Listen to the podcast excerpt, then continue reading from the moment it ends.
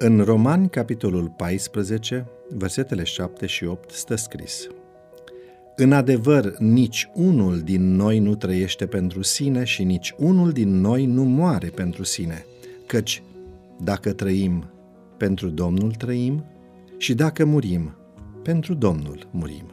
Deci, fie că trăim, fie că murim, noi suntem ai Domnului. S-a întâmplat în zorii datei de 29 iunie 1984. Pregătisem până la o oră foarte târzie predica pentru o nuntă, spune autorul.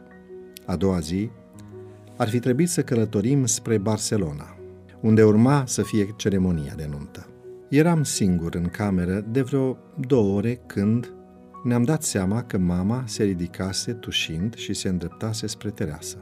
Avea nevoie de aer proaspăt pentru că se sufoca. Suferea de un cancer la plămâni.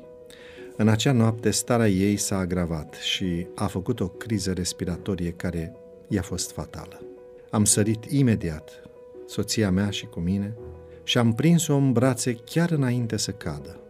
Când horcăitul morții ne-a dat de înțeles că agonizează, toată familia s-a adunat alături de ea, fără să rostească vreun cuvânt. Privirea ei a trecut de la un chip la altul, cu o expresie a feței care îmbina în mod misterios privirea cuiva care cere ajutor cu privirea cuiva care împarte iubire, căutând să transmită fiecare dintre noi afecțiunea din ochii ei. Am strâns-o la piept și câteva minute mai târziu și-a dat ultima suflare.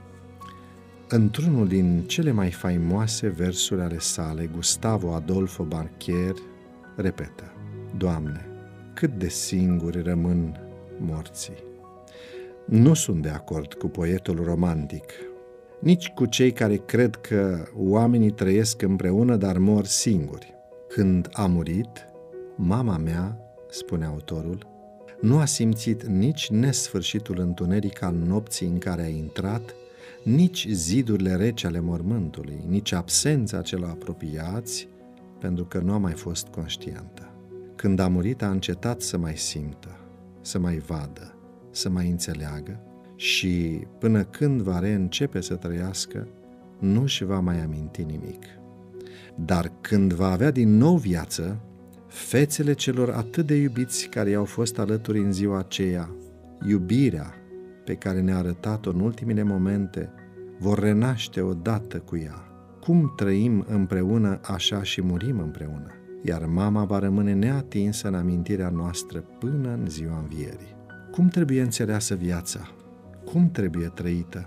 Răspunsul mi se pare evident. Iubind. Pentru că a iubi înseamnă a trăi dumnezeiește.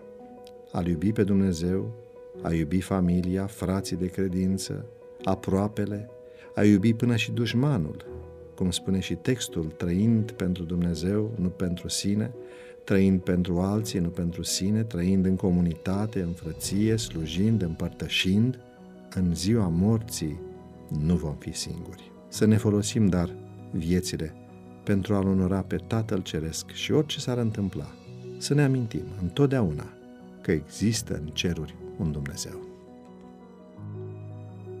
Distribuie și prietenilor tăi devoționalul audio.